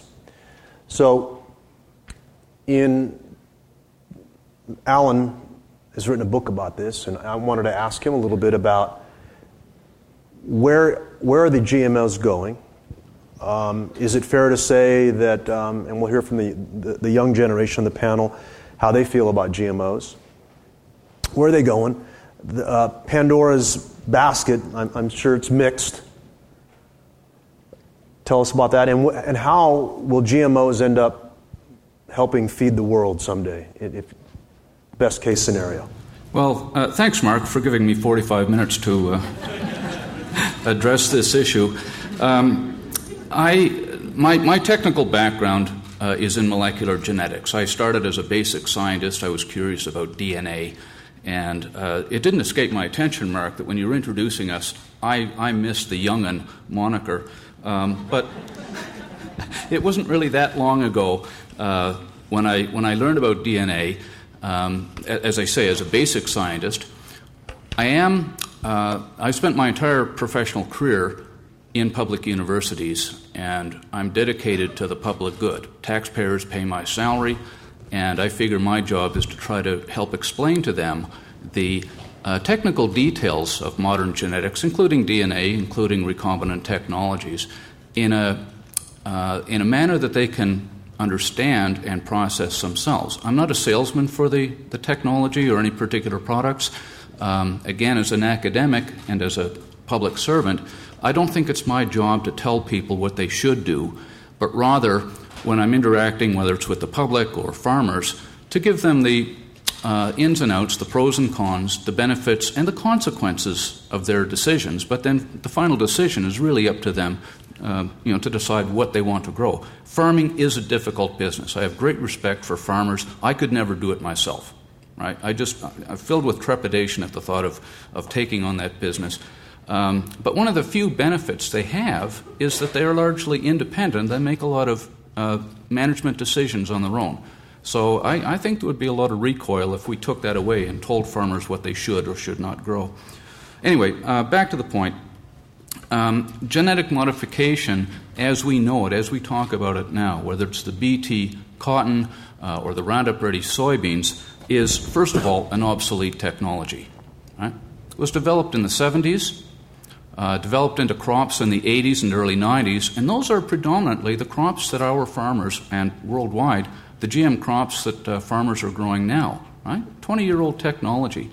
Um, we haven't heard about synthetic biology today or nanotechnology or some of the other technologies, we call them emerging technologies, that really will displace that traditional uh, view of genetic modification that, that we tend to hold. Well, talk about that a little bit. Slow it down just a little bit because that's fascinating. Mm-hmm. Well, um, we have uh, one of the issues... common issues in the public with genetic modification is that, uh, first of all, it's controlled by corporate interests. Right? Um, to a large extent, that's true. I mean, there's a couple of, uh, of big companies that really have the lion's share of the market. But why do we, as a public entity, cede that market to those big companies? I don't want to use the M word, but there's a lot, and you may not be aware of this, there's been a tremendous amount of work developing beneficial, sustainable crops using genetic technologies in the public sector. Um, at one time, the U S D A was the second largest developer of transgenic plants, tester of transgenic plants. Change. We have a large number of public universities and private universities, for that matter, and even small companies that have been developing products for the public good. Those uh, have been through various stages of uh, development and testing, field trials, uh, commercial, um, pre-commercial testing, and so on. And where are they now? Well, a very small number are actually on the market. Uh, virus-resistant papaya saved the industry in Hawaii from papaya ring spot virus, a very successful product developed in the late nineteen eighties. Uh, more recently, we have a plum pox-resistant plum, came out of the A R S at U S D A. Not quite on the market yet. It's coming. Plum pox is not a huge disease, but for the, the farmers who have to contend with it, this is a great product and they can't wait to get it. Um, a number of other products that are not yet on the market, um, the removal of allergens from common foods. Right? Isn't that a useful product? I mean, we talked about golden rice this morning, but that and, and that, again, it's a, a lightning rod. Uh, but there are any number of potentially beneficial, sustainable products, water-use-efficient uh, products, crops, that are waiting to go into the market. Right? Let me, so let, me interrupt you, let me interrupt you one second. I was talking to Stuart about tomatoes. Uh, when his dad was growing tomatoes in the seventies, I think they were getting twenty-two tons an acre. And it's up to what now? We're closer to sixty tons on average. And you said that in some that it's eighty tons, quadrupled. Have you done that through G M Os? Uh, no, we haven't. It's just been better. It's better hybrid seed and better farming practices. What do you mean by farming practices? Like, like let's well, say water, drip. Is it drip now? Drip irrigation and, and better water scheduling and monitoring and, and knowing what the more about the life cycle of the crop. Because that's a stunning jump, four times. Are you saving water on those tomatoes, or are they so voracious because they're pumping out so much fruit that that the drip, you don't really see the savings in the in the water? Let's say as a total. Well, when you're producing more. A bigger crop, you actually have to use a little more water. When you, it depends how you're measuring it. On a per ton basis, we're using about twenty-five percent on a per ton basis. The amount of water that my dad, who was at the top of his game in his day, was using um, on a per acre basis, we're we're probably slightly a little bit above. So, could we will. genetic engineering take us to yields at some point to help us feed the world? Will. Alan? It's already doing that. It's already How? doing that. that um, we have, well, there's no question that the farmers growing the crops now do experience higher yield, generally. Not every farmer will benefit, but generally uh, that's the case. There was a report from the National Academy of Sciences, N R C, just a couple of years ago called The Impact of Biotechnology on Farm Sustainability in the United States. Um, the general conclusion was that, yeah, we're benefiting from this. And it's not just the seed companies or the chemical companies that are making money. Farmers are benefiting, society is benefiting, the environment is benefiting, net. Now, this doesn't mean a, it, it's not one hundred percent ringing endorsement. There are still problems. But the problems are not new. They're the problems that we've had to contend with in agriculture through the years. Uh, the development of herbicide-resistant weeds, for example. This is not new with genetic modification. Um, but... We have familiarity, so we have some management techniques to, to deal with that. We haven't yet got to the point where we've introduced genes specifically for yield increases. We've seen the benefit from, of yield increase by the reduction in the pressures that keep yield uh, potential from being realized. That is the, the reduction in the insect pressures or the, the weed pressures and so on. Um, there, there is research being done that will tweak photosynthesis so that we will see actual true yield increases in terms of the uh, efficiency of the plant to convert sunlight uh, into food. So, you know, those things are coming, but um, we do have to get over this kind of religious zeal that there's something inherently unethical or wrong with the technology. The technology is not really all that different from what we've been doing for ten thousand years, and particularly, I've yet to see somebody explain to me, uh, a person who doesn't like G M Os, why they don't like G M Os, but they're fully accepting of using ionizing radiation to scramble the, the D N A of a crop and then develop a new variety out of that. Huh? So um, technically, genetic engineering is much more precise. When you're doing crossbreeding or you're doing ionizing radiation, which is considered a traditional breeding method, you don't know what genes you've changed except for the one that you're selecting for. With genetic engineering, you know that you're adding one or two genes. You can test for those. You can also test the rest of the genome just in case you've introduced something inadvertently. Uh, and those are culled in the breeding process. Right? So Let we me, still start with elite germplasm as a genetic engineering uh, genetic engineer. You add a new trait, beneficial trait, one hopes, uh, and then test it as, through, with your agronomy people to ensure that it is what you think it is. Linda, do you share the optimism? I mean, here you are, Chancellor at U C Davis, you know, incredible institution, research. Do you share that optimism that maybe we can find a way to genetically engineer to increase yields and help feed the world? Well, there is a lot of uh, there is a lot of research that has been done in this area, and there is a lot of potential. Obviously, we have seen already tremendous improvements in many ways with seeds and then uh, produce and fruits, for example. There, so a lot of it has been done and is very safe, and there is no doubt about this. However, I wanted to say that one of the major problems we have in the area of G M Os is that people do not exactly understand what it takes to create a genetically modified organism or a seed. Um, there is a lot of uh, misinformation. Such as? Um, for example, I, I, um, I quizzed a colleague of mine from a different university, a faculty member in a, a different field, not in in uh, agriculture and, and in biology, and I said, what do you think they do when they create a genetically modified seed? And they thought that they irradiate somehow the seeds with some form of, so uh, they don't, of course, they don't like that, because if you irradiate a cell, Um, and depending on the frequency, you may deform it, create different things. And there is this fear that when you um, eat food that has been produced from genetically modified seed, that something is going to happen to your system. So, number one, talking about education, in the early early uh, years, all right, when in, in K to twelve, for example, it's absolutely critical that we provide that information to the public. In Europe, for example, because I, I was born in Greece and I have family back in Greece, um, people are afraid of G M Os. They think that something that are going to get cancer, for example. That is such a great, it's, it's ridiculous to have that, but there are people who are educated who think that if you eat uh, this type of food, you're going to really get sick. And so there is a lack of information, obviously, around it. But also I have to say we need to be transparent about what is right and what is not.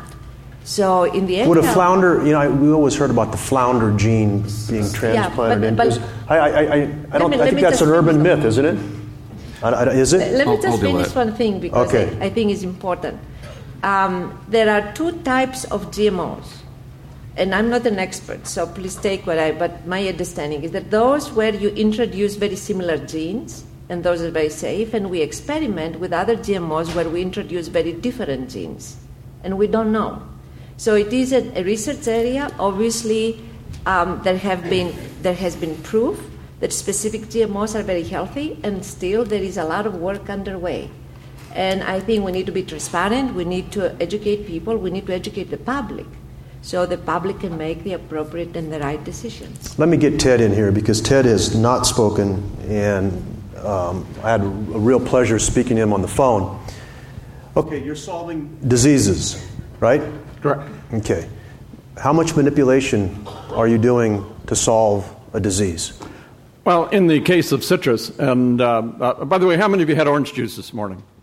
Yeah, I, I'm glad you had it this morning because if the uh, citrus greening or Wollongongbing continues to spread throughout the world, uh, you'll have to uh, be drinking high uh, fructose corn syrup in the future. So, uh, but uh, we're, we're attempting to uh, a, a deal with a persistent disease, a persistent uh, a bacteria uh, that doesn't respond to the normal breeding practices. We can't cross into uh, a plant a resistance or a tolerance to this bacteria.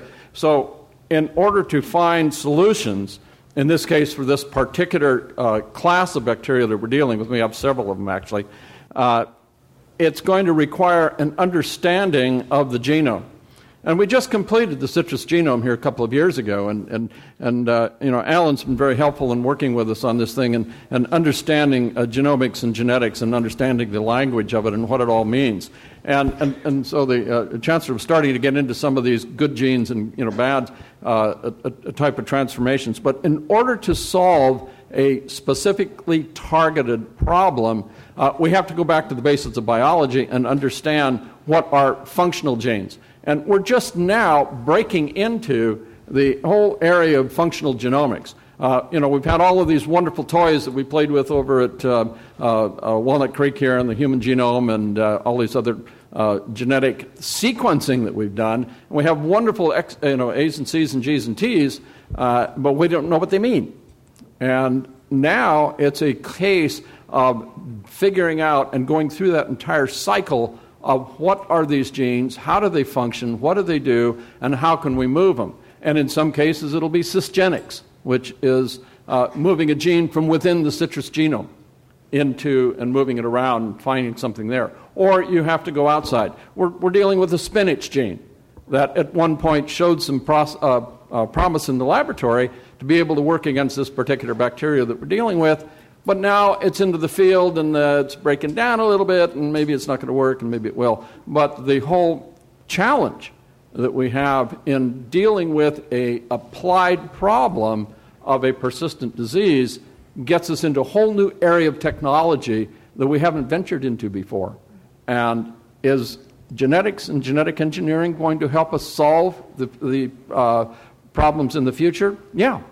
There are going to be things that we'll find that may move in faster and quicker by engineering them into the plant as opposed to just grabbing a handful of genes here and a handful of genes here and cramming them together and forcing them to work, which is what we've been doing for a thousand years, or actually specifically using our technologies to solve a basic problem. Uh, we talk about drought tolerance. Uh, there's there's certain genes that we can grab and stick into plants and deal with drought tolerance as a problem, or climate change. All of the issues that we're facing in the future are going to have some applicability of some understanding of functional genes and being able to include those into future plants. So we're dealing with it in citrus with a specific set of diseases and barriers right now, but this technology, as we learn to understand it and the public learns to understand what's going on, then we'll be better off. I, I do want to touch on one point Go ahead. before I, before I get away from here, is we allowed the debate on genetics and genomics to get out of our hands. And we it was lost from the honest brokers. And we've always considered in our lifestyle that the university and the academic community were the honest brokers of information. But we allowed this debate to be stolen from us and taken into an arena of people that don't understand a word that they're talking about half of the time. There's a few that do, but very few that, uh, uh, that that understand what they're actually even concerned about.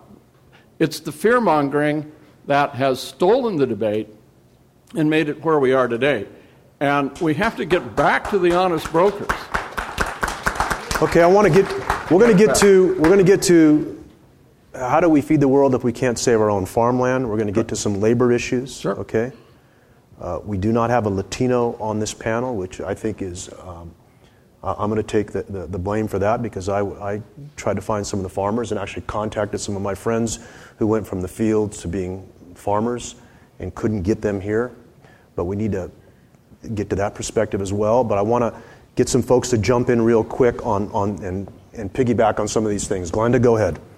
Yeah, I, I guess I want to try to get our conversation a little bit back towards some of the big questions we started this panel off with, because we're here to talk about food systems. And as much as science is important, it's one tiny slice of food systems. Yeah, it's it's important to have the science, the research, genetic or not genetic, whatever. But the U C system has so much it could offer to this debate if we could start harnessing many other aspects of the system. A perfect example, one of the most exciting things going on in California right now on regional food systems is coming out of the Sacramento area, their rural-urban connection strategy, where they're harnessing computer modeling to facilitate Um, local food systems, water efficiency, better markets, where to site facilities, et cetera. Uh, R U Cs, the SACOG R U Cs project. Well, that is where they've actually taken planning, typical planning tools like cities use, urban regional planning, and they flipped them on their head. So instead of having the city be all these multiple colors of different uses and the farmland be a uniform green, the city, in their case, is just a plain old white, and the farmland is dozens and dozens of different colors that they have fed that digitization of every parcel into a computer modeling system that looks at labor and housing and transportation and water and international markets. And they're helping that six-county region look at food systems in a radically different way. We need How? to be harnessing. We need to be harnessing the city regional planning. We need to be harnessing the, the business schools on how people that want to try to do local processing could finance it. That's one of the biggest problems we identified out in regional food systems. Toward what end, though? I, I'm a little confused. What what would be the end? That we're, all these neat models, but what what is it serving? To... As farmers look at what to grow, they need to be able to look at dozens of different issues. So in the case of SACOG-RUX, they can look at, okay, here's the value of alfalfa, say, versus prunes, and help that farmer run all kinds of what-if analysis on it. If they do decide prunes are better, well, you need some processing facilities. So where do you locate those? Then you look at where's the labor. Labor gets into housing. Processing gets into water, wastewater capacity. Where is that capacity? Where's the transportation links in that system so you can get the product from the field to the processor, from the processor to the local grocery store or restaurant or whatever? And then they're bringing all those pieces together in a truly comprehensive fashion. I, I can say that um, our current Secretary of Ag here in California, Karen Ross, and myself are, are desperately trying to figure out how we can get this type of system statewide, and, and other states need to be looking at it as okay. well. David, you've been taking a lot of notes. Jump in with any thoughts. Go ahead. No, I, I guess I just wanted to comment on the previous question around G M Os. I mean, I think that was pretty widely discussed last panel, and I'm surprised at the sort of consensus that seems to be emerging in this panel. Um, and, and I guess I just want to sort of pick out a few things that people said. Um, Ted, I, I think your assertion that, that universities right now, when it comes to this issue, are, are the true honest brokers seems a little questionable to me. I mean, I'm, I'm curious how much uh, I- industry dollars are, are and folks who have biotech interests at heart are funding research at universities. And I, I'd be curious if the chancellor has figures on this. I mean, I, I don't know. I'm just saying that that, that sort of assertion. Well, it's a that, good question. We look at B S T, uh, the whole you know, the hormone for more milk, that was funded by, you know, private enterprise, big companies, and then they work with the universities, and we saw what happened uh, with, with B S T. Uh, so let's talk about that line that gets blurred between, you know, the profit and the university. Look, I have to jump in on this. Could I, could I say a word? Go ahead, Linda, then Alan. Um, I will just say something very brief, and then I will allow... Um, There is, when we do science in the university, there is a very well-described ethic that we follow. Um, in, in science, you are not supported to um, then provide a point of view that is biased. Um, in, uh, when we um, conduct ethical science, and even if it's supported by industry or others, what we are trying to do is to learn the truth. And then our responsibility is to make that available. When we do basic research in the university as scientists, then we commit ourselves to that. And if we violate the, that ethical, you know, f- framework that um, it has been provided to us, then in reality we violate the promise we have given as faculty. So in that regard, whatever science comes out of our universities is is the truth, the way we understand it, and that we have been able to... Well, that's a nice ideal, but in B S T, that did not happen. I mean... In which what? The, the B S T. B S T, the, the whole bovine hormone. Growth hormone. Growth hormone. Okay. I mean, the when the research was done, they downplayed the mastitis, the, the twins that came about, all those kinds so, of things. So, I don't know if that was at Rutgers. I, I know it wasn't at no, U C. No, there, there are obviously, you know... Um, it's a mistake to take one instance. No, there's and a, try I, to I think we could come up with more than right? one. Because in on our campuses we do a tremendous volume in research, and a lot of times, obviously, there will be individuals who will violate all the time, and that happens everywhere in every aspect it, of our. It might not even be a life. conscious violation, though. It's the no. partnership that is might be troubling. Go ahead, David. I mean, I think it's the, the questions you ask determine the answers you get. So, I mean, I think there's a question of, of how you're framing uh, the questions, how you approach the research inquiry. I, I, I think it, it's also about, you know, your the focus and, and how narrow or broad you're looking at. I mean, I think a lot of our, our model of agriculture in this state is is necessarily moving in this direction because they've set up a, a system where it's a, it's almost like an arms race. Um, if you if you are setting up a, a system of, of, of monocultures, then it's gonna it, that's a system that is built on uh, high inputs. It's built on uh, lack of genetic diversity, and, and it, that comes with a lot of liabilities. And sure, we can fill those gaps, but but that's what we're seeing is an arms race that leads to greater and greater reliance on technology that has uh, other uh, side effects and consequences. So when we're talking about about feeding the world. The question is, is that the model of agriculture that will work in other places? Alan, you're wincing a yeah, little bit. This, um, yeah, I, I, I have to deal with this fairly frequently because I'm an educator dealing in a controversial technology, genetic modification.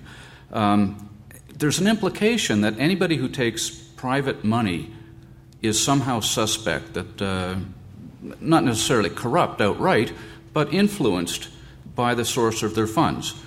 Now, consider the alternative. I mean, our academic researchers, we get research funds to do our, our research. Um, and the Chancellor outlined the principle of ethical performance. And I know that the practice is as she says. I don't know anybody who uh, modifies their data. I mean, that would be despicable.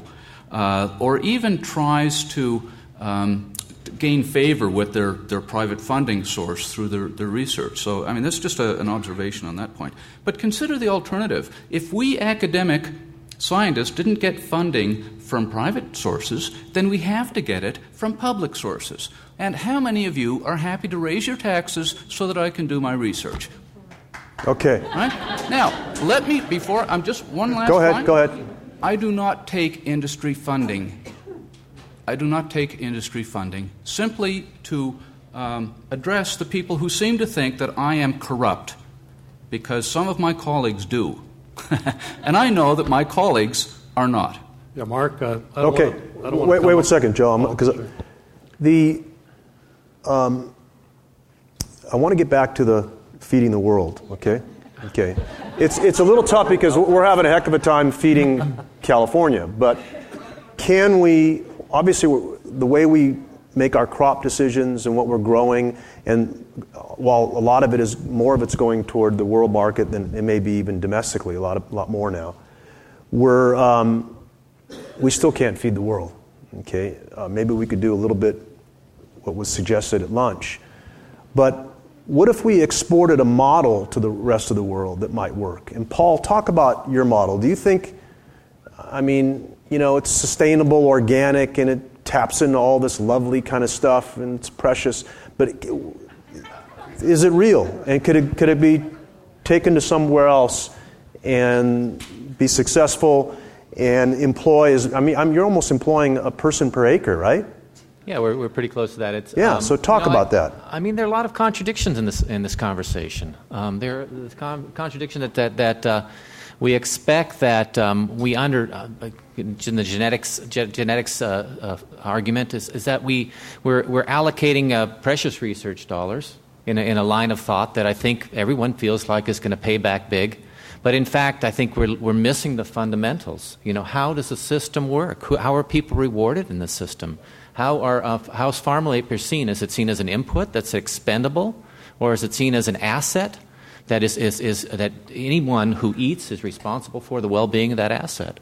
Um, and I think we, we, we kind of get off track a little bit in, in understanding the, the, the functional, the kind of basics of these systems.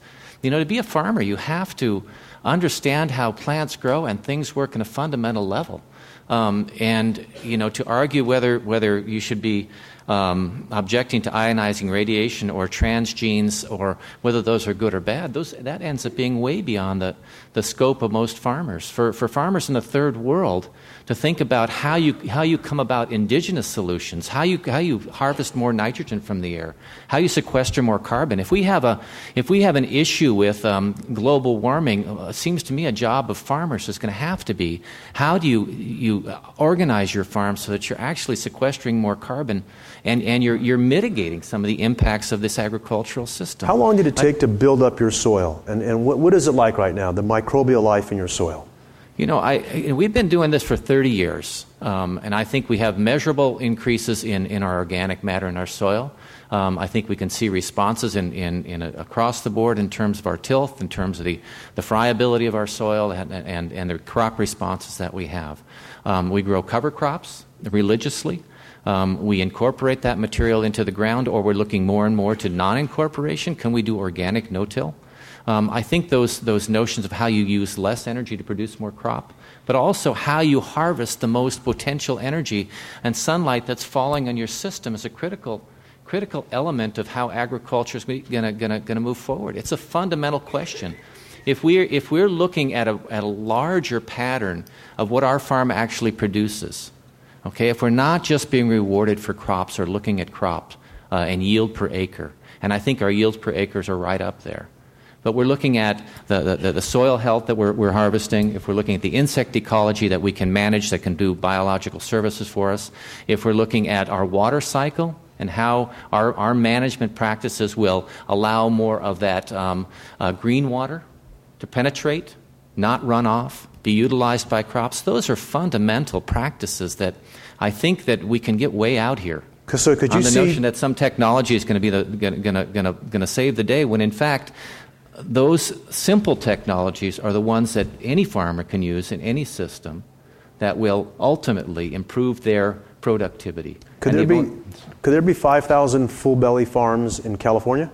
Well, certainly there could be. Okay, I how mean, about in could, the world? Can there be? There could, yeah, I, I actually feel like that. You know, we, we shouldn't fool ourselves, because it's going to be uh, a system kind of alluded to by Wes Jackson, where we're not trying to fool nature.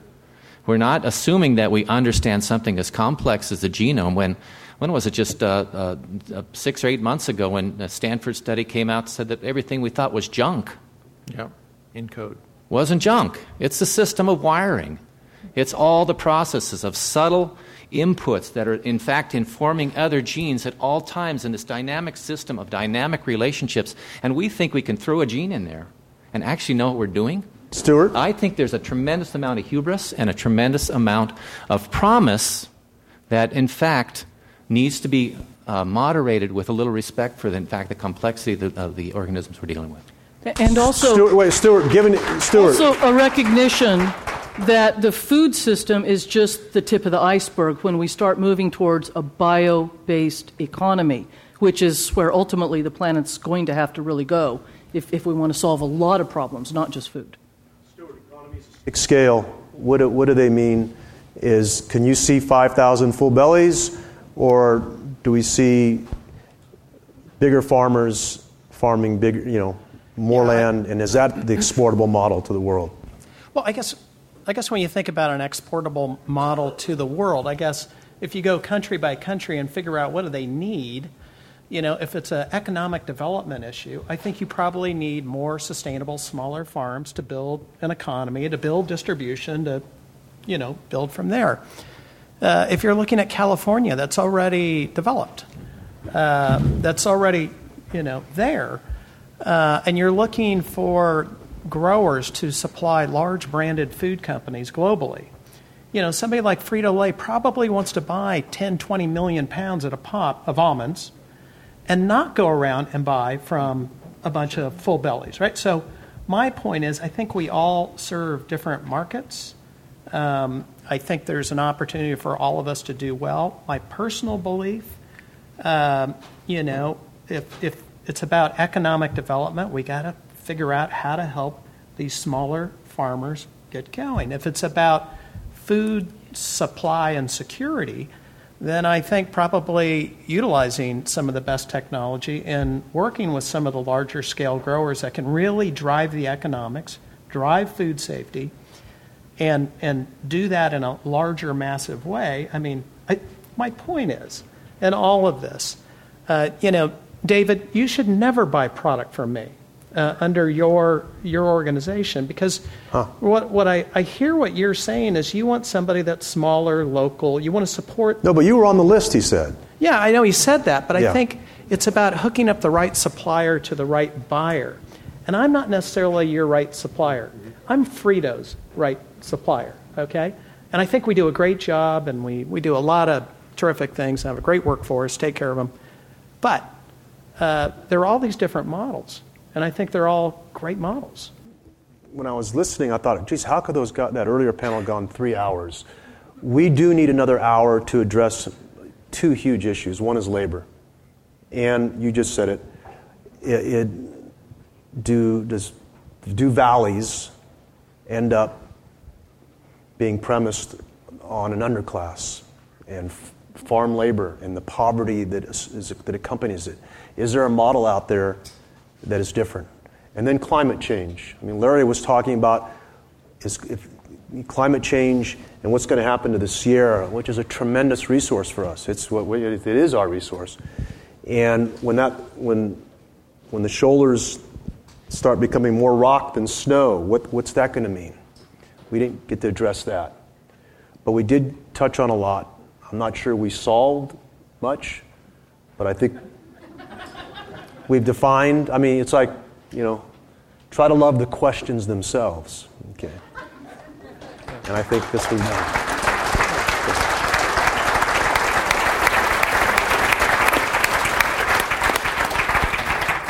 So I, I, I'd like to do just a little bit of wrap-up, if you'll bear with me, because I think that uh, we have a few thank yous to do, not only to this panel, which I'll get to, but also the morning panel.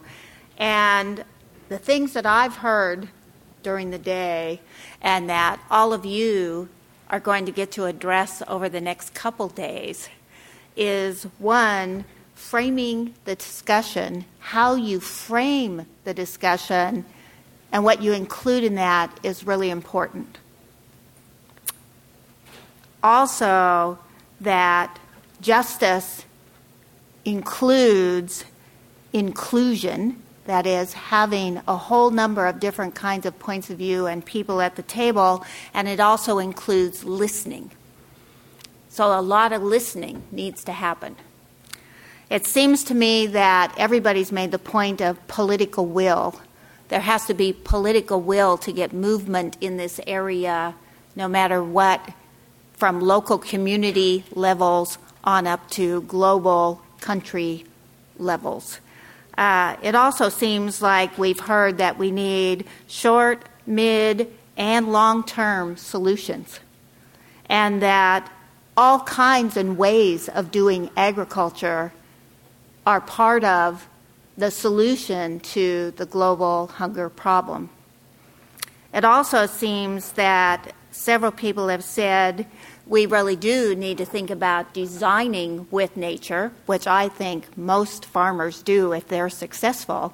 To many degrees, they're designing with nature, not compete and not conquer. I heard that several times today. And this don't be tied to an ideolo- ideology, which relates back to being inclusive and looking at all kinds of ways of solving the hunger problem. So I'd like to thank our global audience, five hundred different sites logged on. I'd like to thank all of you. I'd like to thank our panelists, both this afternoon and this morning, and our two moderators, both Michael Spector and Mark Erics. And I'd also like to thank Pete King and Pete's team that helped put this together, and Rose Hayden-Smith and Vanessa Mura, who did a lot of the work with you panelists and helping you get together. And you know what? I'm going to have to be really fast and generic, but a whole lot of people helped put this day together for us today. In addition, we have Bob Sam's team with uh, Communication Services. We have the U C Davis team that's running all of these projectors and video conferencing. Uh, uh, we have Sherry Cooper's group in the Program Support Unit that has made all of this flow and... Uh, So we have a big team together, and this is a start, and we're going to continue over the next two days, and we're going to, I'll introduce you then to Morgan Doran and Edie Allen, who put the overall concept of this whole three days that we have together. So tomorrow morning, we'll uh, start with that. And meanwhile, this evening, then, we have an, a tremendous opportunity to have a roving dinner and poster session throughout the hotel. So it starts at five thirty, and you can eat fine food from California, drink, and look at the science and extension and education uh, activities that we have uh, been conducting in the University of California in the Division of Ag and Natural Resources. So thank you so much for being here today. You've been listening to a podcast by University of California Television. For more information about this program or U C T V, visit us online at U C T V dot T V.